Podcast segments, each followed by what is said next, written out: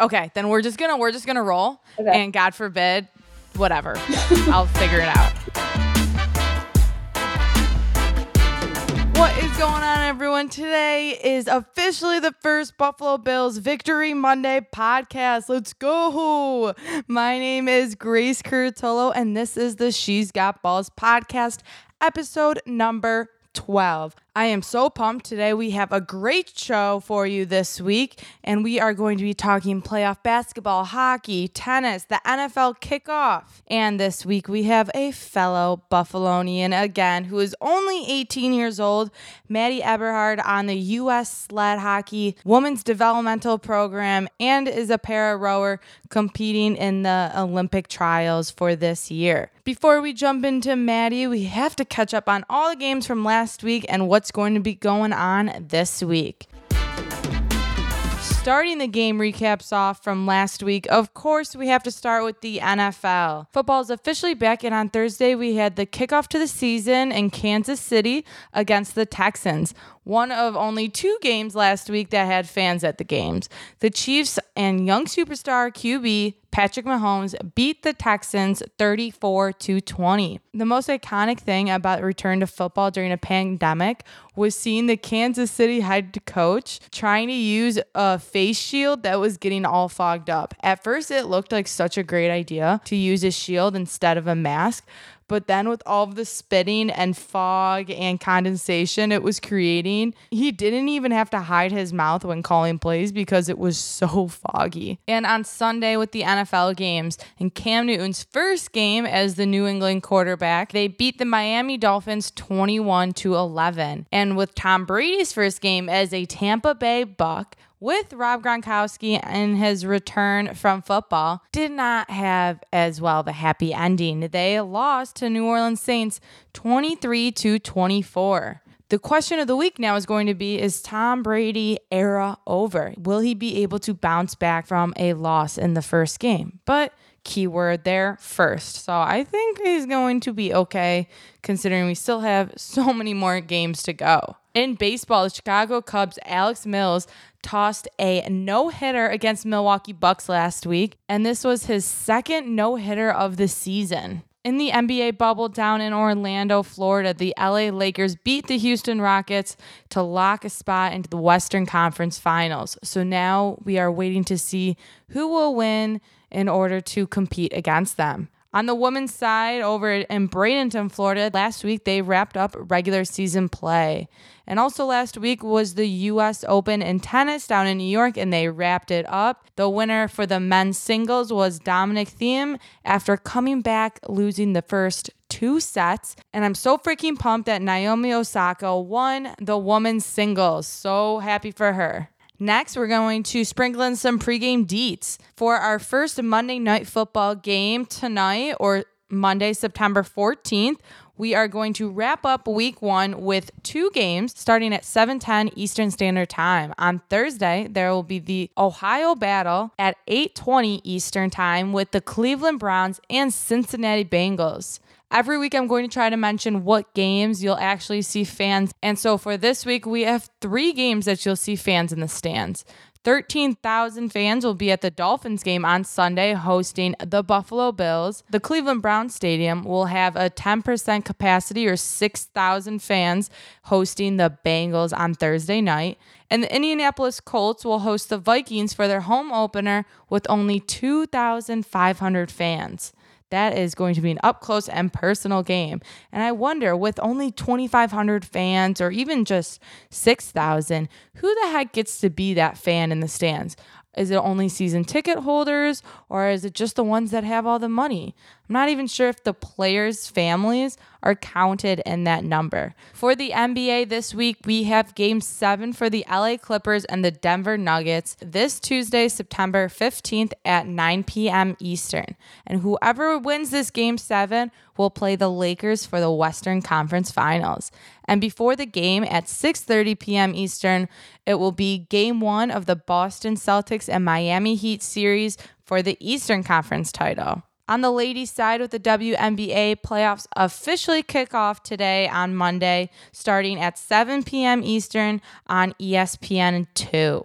Now that the US Open for tennis is over, this week we are going to have the US Open for golf. They're starting their practice rounds early this week and will tee off on September 17th in New York. The PGA Tour actually also concluded this past week at the Tour Championship, and the PGA Tour has to pat themselves on the back for a three month tour going following the pandemic shutdown and they were able to get through it all. So good job PGA on that. And the NHL conference finals will finish this week so we can find the two teams to compete in the Stanley Cup finals. And that's all we got for the pregame details. A lot going on though right now and some pretty big games. Now we're going to introduce Maddie Eberhard. She is such a sweetie, only 18 years old from Buffalo, New York. She is just starting her freshman year at Canisius College and she also is going to talk a little bit about her amazing story with sexual harassment and US sled hockey and how she handled that situation. So let's welcome Maddie Eberhard.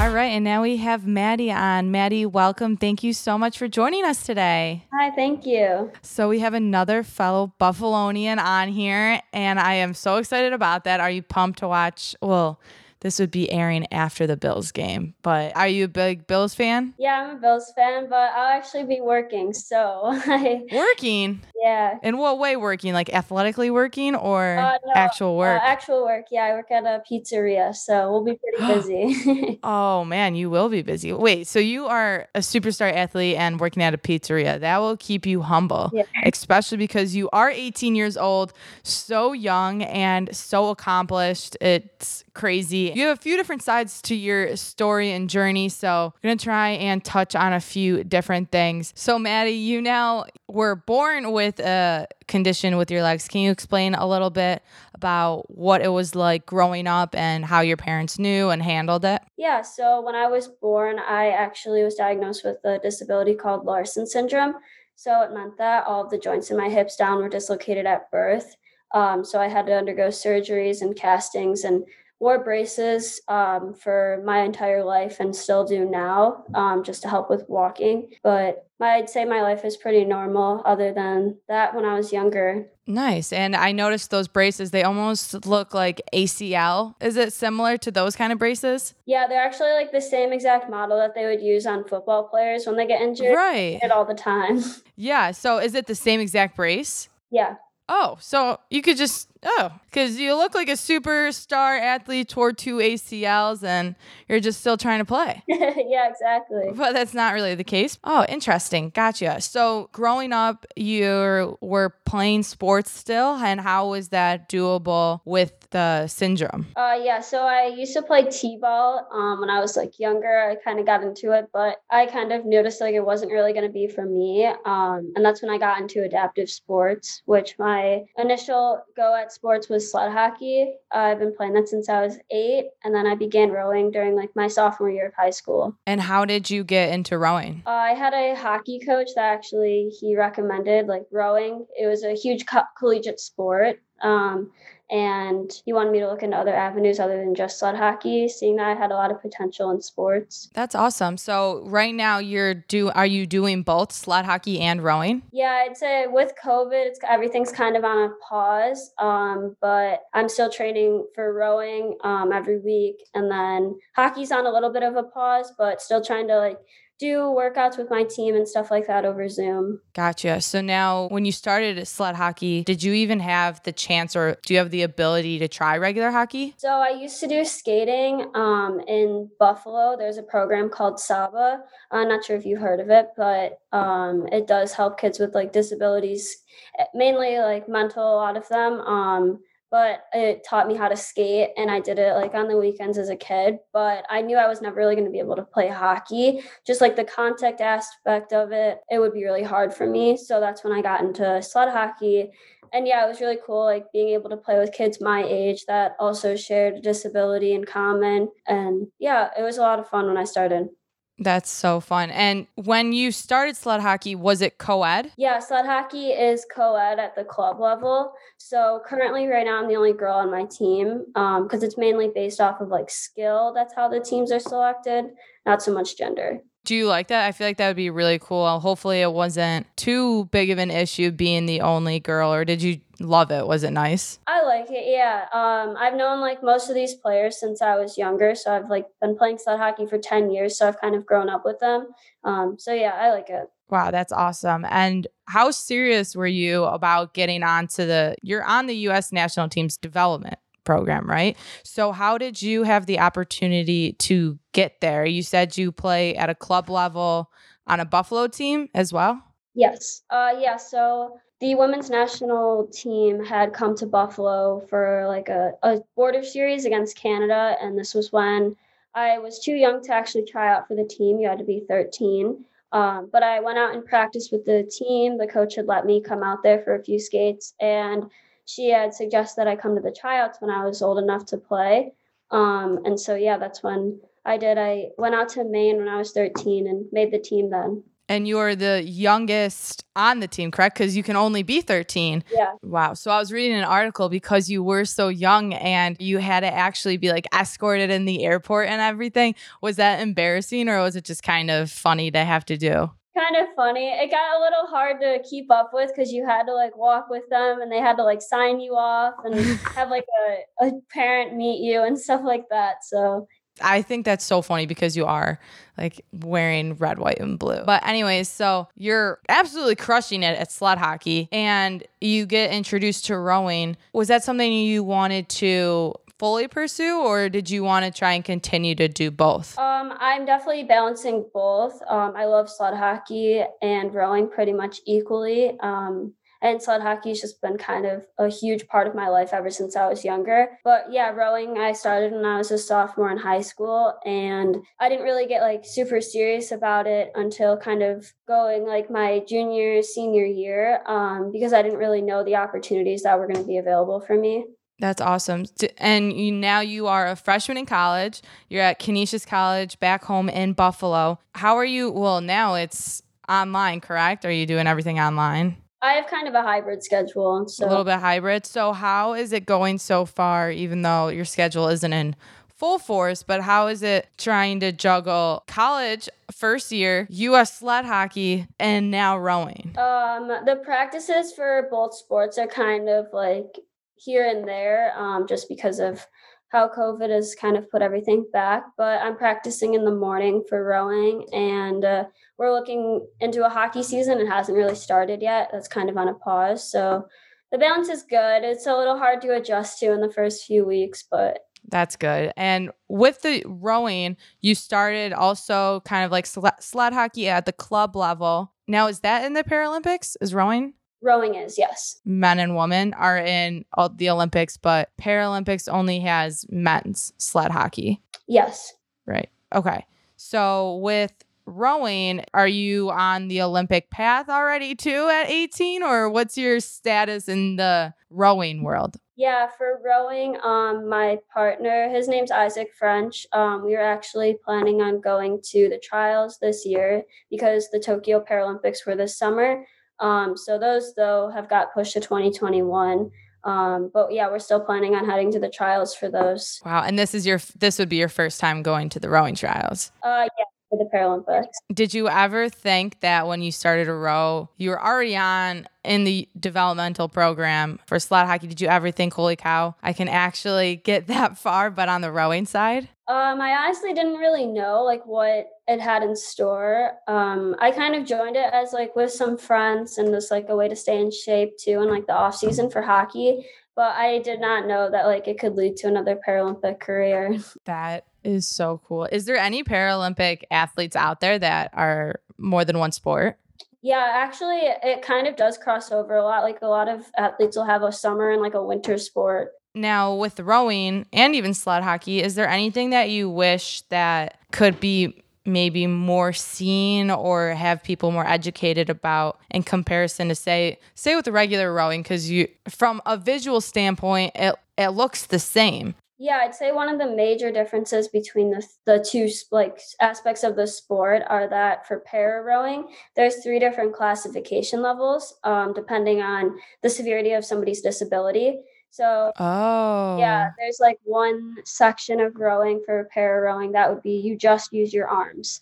Um, and then there's one that's you use your like upper body and your arms, which is the one that I'm in. And then there's another one that you use your legs, body, and arms, and then more f- are for people that like are blind or um like things like They're full able bodied. pretty much yeah like some slight disability um in their legs but Wow. Okay. And then so there's three different classes. That makes sense. And then with sled hockey, that it's just just the one class, right? Because you have your legs and then there's amputees also. yeah yeah it's all turned into one sport Do you ever hear maybe backlash or negativity towards this? I, this is just a pure. I have no idea because you do have your. You're not in a wheelchair. You have your legs and you're walking.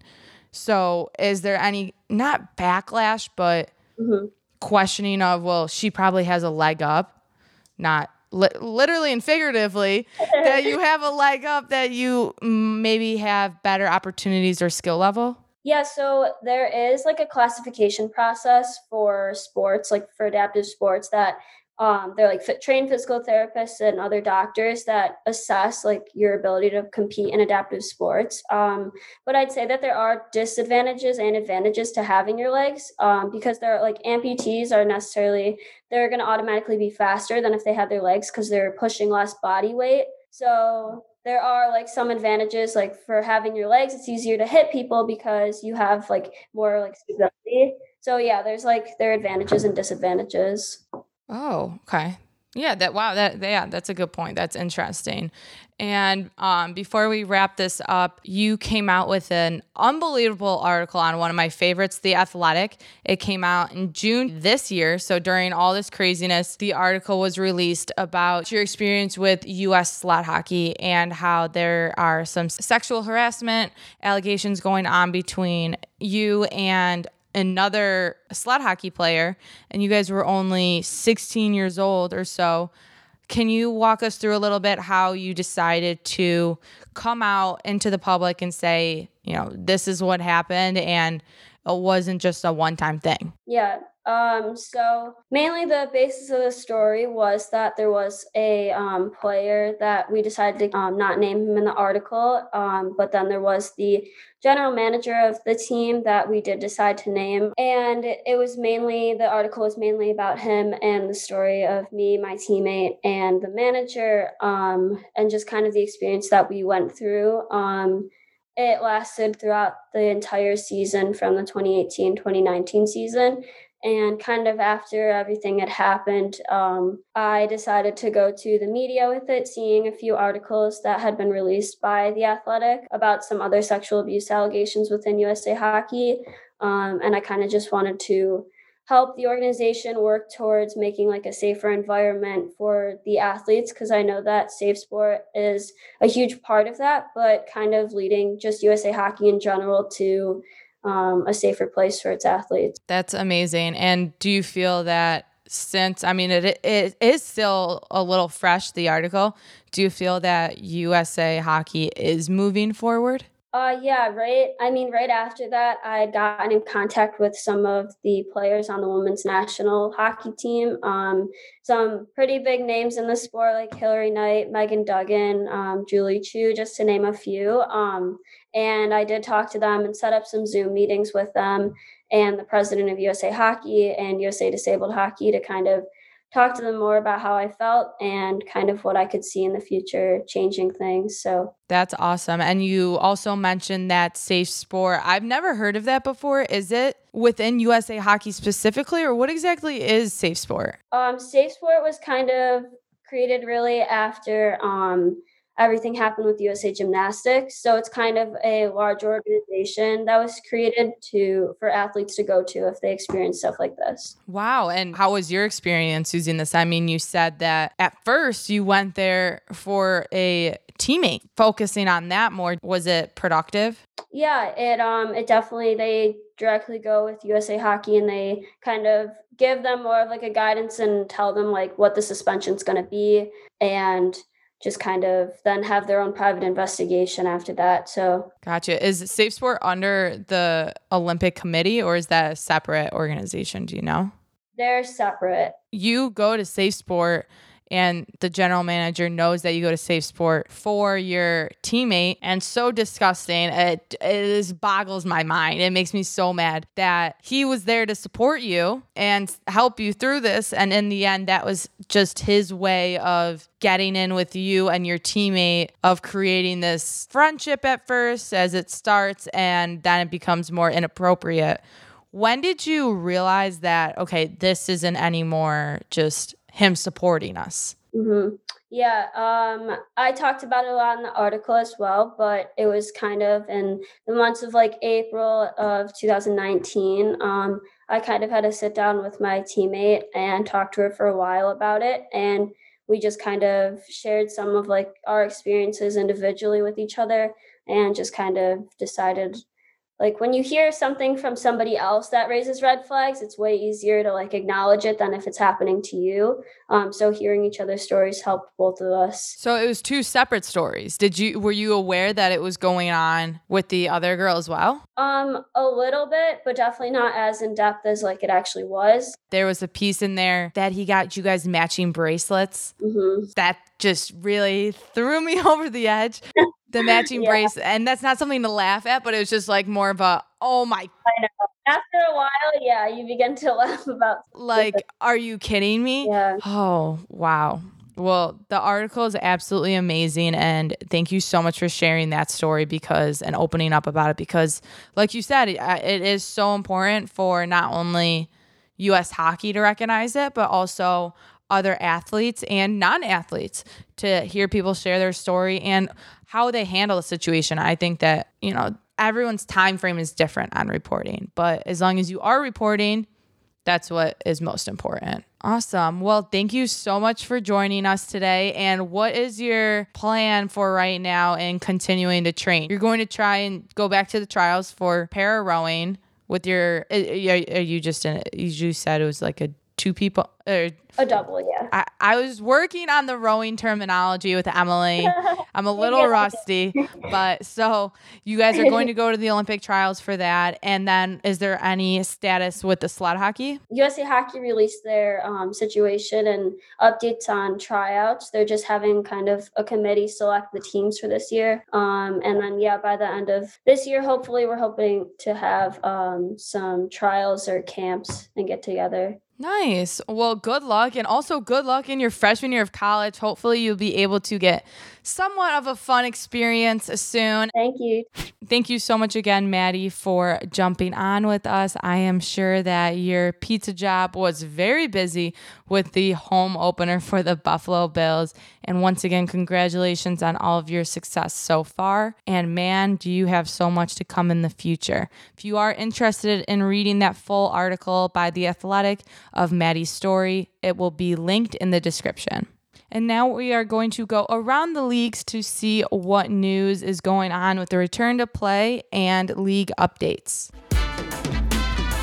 Starting off with some football, the Seahawks Falcon game on Sunday, and the first kickoff of the game when Seattle kicker kicked it. If you didn't see it, no one moved. Every player from both teams on the field took a knee for a moment in order to show their support for the Black Lives Matter movement. In so many games across this first week, you saw teams linking arms or not even coming out from the locker room for the national anthem, or if they were already on the field, they actually made an effort to leave and return to the locker room so they would not be on the field for the national anthem. A lot of games they also played Lift Every Voice and Sing, which is the song unofficially known as the Black National Anthem.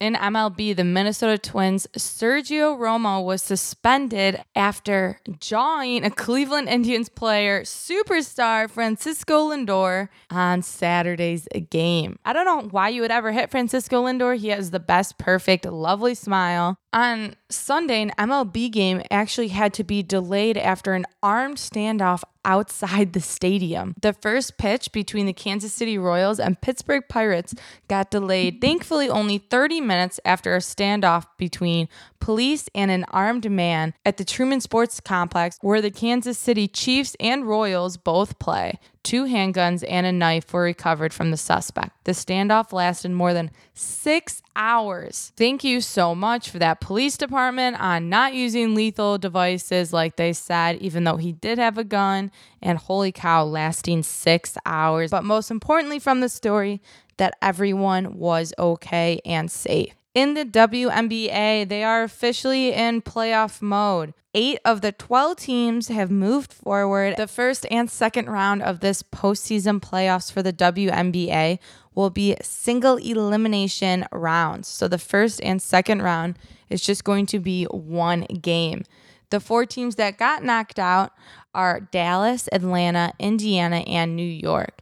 And the team that came in first is the Las Vegas Aces in tennis with the US Open finishing up this past week. I once again am so happy that Naomi Osaka. Oh, and this isn't her first US Open win. She's only 19, but this is her second win. And if you didn't know, for the seven matches she did play in, she wore seven different masks standing up for social justice, and it was seven different names of different victims of racial injustice and police brutality. What's really interesting though, she's not saying or doing anything crazy. She's just making a statement in the tennis world that maybe wasn't around before. If you didn't see the video when she won the US Open this past weekend and they asked her what kind of impact or what was the message she was saying in wearing these masks, she flipped it right back and said, Well, what kind of message? Should it send? What kind of message do you see it as? And just twisting that into a question of how do you view it was so powerful. Like she said, it's just making people think and be aware of the injustice and the current situation in this country. So, so pumped for her once again.